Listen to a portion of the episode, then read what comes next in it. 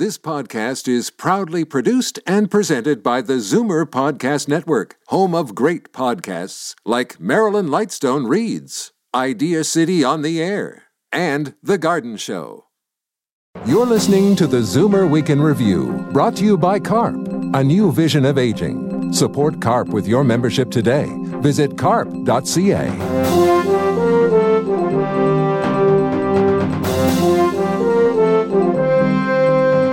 Good afternoon and welcome to the Zoomer Week in Review, all things Zoomer worldwide. I'm Libby Znaimer. Did Canada perpetrate genocide? We'll delve into the controversy over the use of that word to describe the violence against missing and murdered Indigenous women.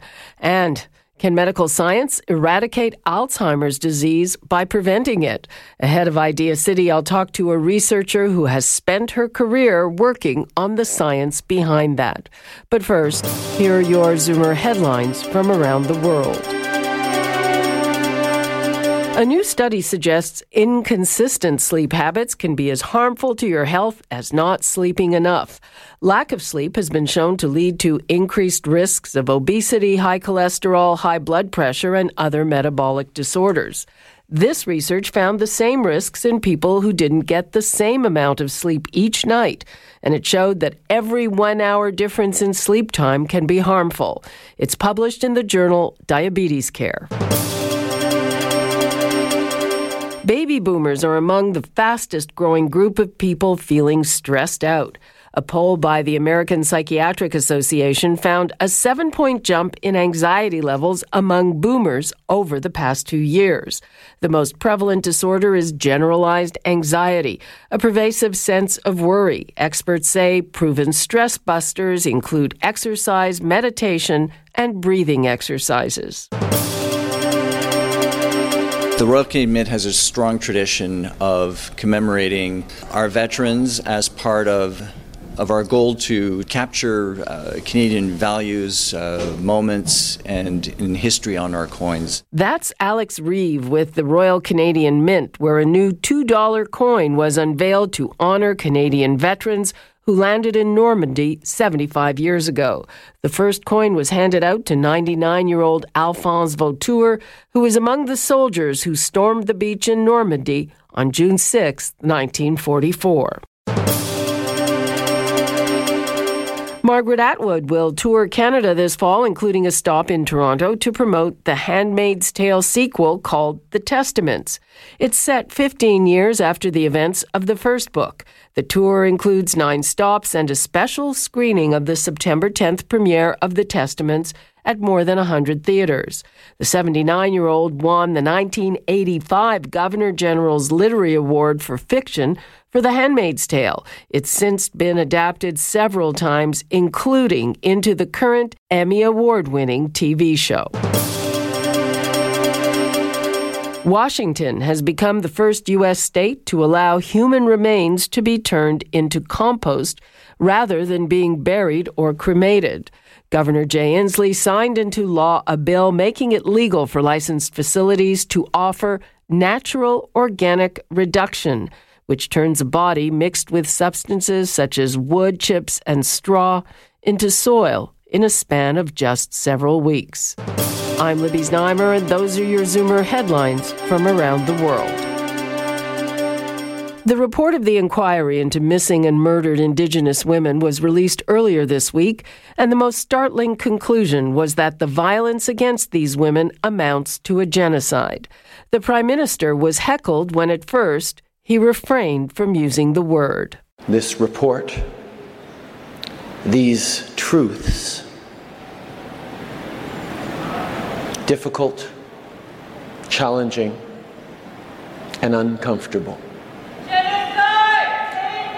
This is an uncomfortable day for Canada, but it is an essential day. Within 24 hours, he said he accepted the finding. Many others do not, and the use of this term has caused more debate than the actual recommendations. I reached renowned human rights lawyer and former Justice Minister Irwin Cotler in Montreal. What did you think when you saw the finding of genocide?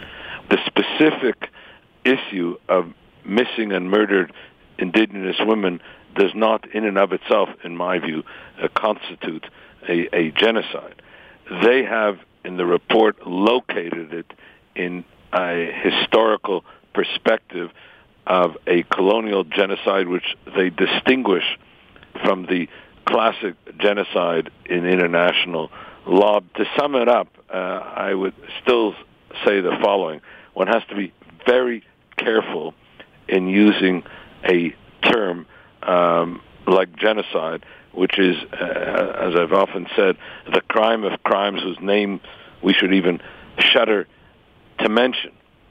And one has to have, you know, compelling evidence, particularly with regard to the issue of uh, specific intent to uh, bring about a genocide, uh, the killing of a people whole in parts, and other definitions in the uh, Genocide Convention uh, Treaty.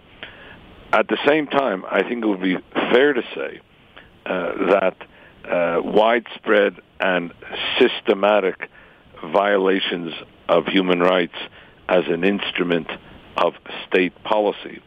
And I think that one could attribute to the uh, indigenous experience here in Canada could constitute crimes against humanity, which would have been a term uh, that I think would have been more representative and reflective. One of the things I'm concerned about is that we get into a debate about legal definitions, linguistic definitions, and we might lose sight, number one, of the compelling evidence that the report does provide in its witness testimony.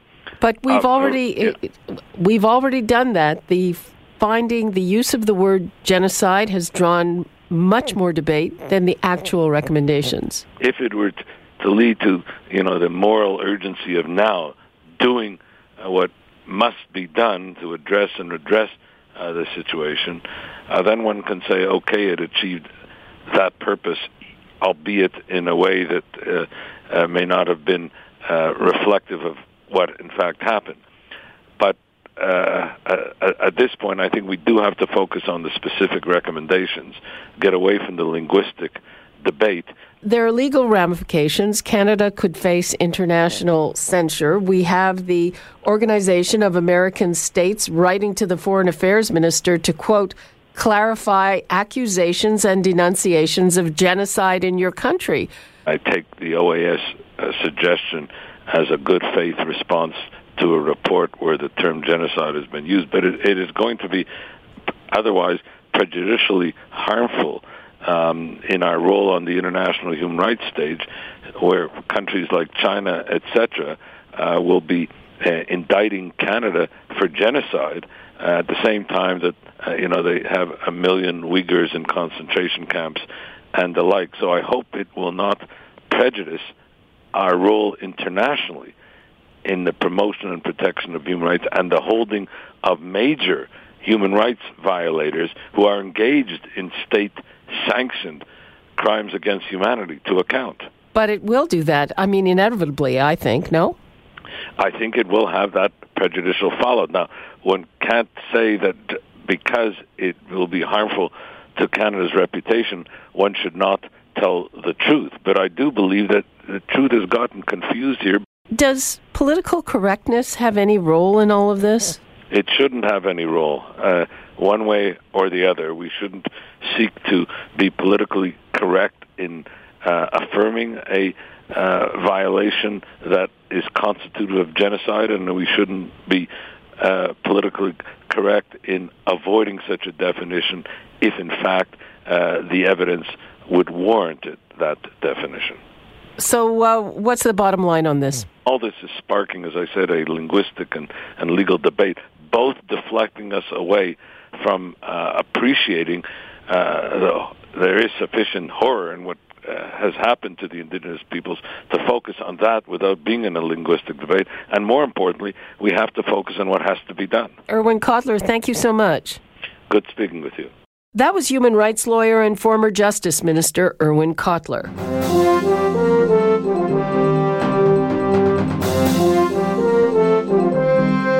Called a tsunami and a rising tide. That's the prediction for the burden of Alzheimer's disease as the baby boom generation ages. Dr. Carmela Abraham has been researching Alzheimer's for nearly 40 years, while the focus of much of the work has been on the amyloid plaques believed to cause the disease. Dr. Abraham is taking a different approach, one that may someday prevent Alzheimer's. I spoke with her ahead of her talk at Idea City what we see in the microscope in brains of Alzheimer's disease patients, post-mortem of course, is plaques and tangles.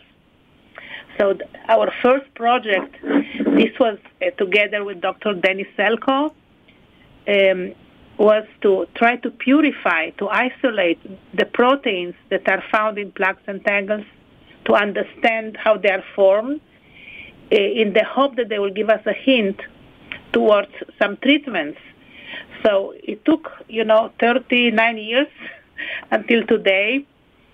We know what's in the proteins, and there are um, there were many um, clinical trials and billions of dollars spent to try to get rid of these proteins that are toxic. But so far, uh, unfortunately, there is no success. So we, we've, we've come a very long way because now we understand a lot about these proteins. We learn a lot. There are thousands of people who study them. In any case, trying to uh, get rid of them from the brains of people who are already afflicted with Alzheimer's disease and already have symptoms, it is too late.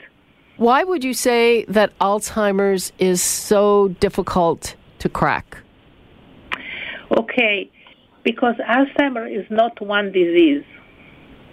Because Alzheimer, um, people who get Alzheimer disease, it's a combination of many genes. So you're taking a different approach, looking at a protein that protects against Alzheimer's instead of the ones that seem to cause it. The protein that we study, it is called Klotho, K-L-O-T-H-O named after a Greek goddess who spins the thread of life. It was discovered by mistake in a mouse that um, aged very rapidly and died prematurely. And it was obvious that when mice that make a lot of Klotho were produced, that they live longer and they are healthier, that this is a protective gene that also pro- uh, prolongs lifespan. We found that indeed Klotho is protective to all of the cells in the brains that we studied. Then we also did experiments in, in mice, and it was also protective in mice. And what was the most interesting, the um, Klotho was protective in the presence of lots of amyloid. Where are you at with this in mice? This is in the lab. A lot of Klotho yes. has improved outcomes. Correct. So we did experiments that we published in animal models of Alzheimer's disease, in animal models of uh, multiple sclerosis. Now we have a paper that hopefully will be accepted very soon in an animal model of ALS. So these are, of course, results in mice. Not everything that works in mice works in people. So uh, at this point, it's good news if you're a mouse. yes. What is the path and the timeline to see if this is actually going to be a solution for people?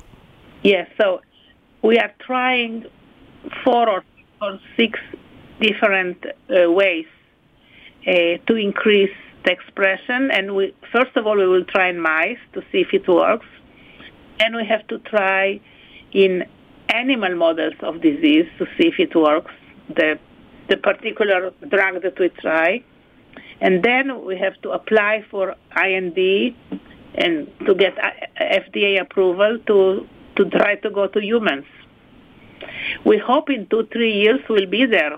Thank you so much for being with us. Uh, thank you. That was Dr. Carmela Abraham. She will speak at Idea City on Friday, June 21st. That brings us to the end of this edition of the Zoomer Week in Review. I'm Libby Znaimer. Thanks for joining me today. Be sure to come back next week to stay up to date with all things Zoomer worldwide. You've been listening to the Zoomer Week in Review, produced by MZ Media Limited. Executive producer Moses Znaimer. Produced by Christine Ross, Michelle Saunders, Paul Thomas, Faz Kazi, and Justin Eacock. This podcast is proudly produced and presented by the Zoomer Podcast Network, home of great podcasts like Marilyn Lightstone Reads, Idea City on the Air, and The Garden Show.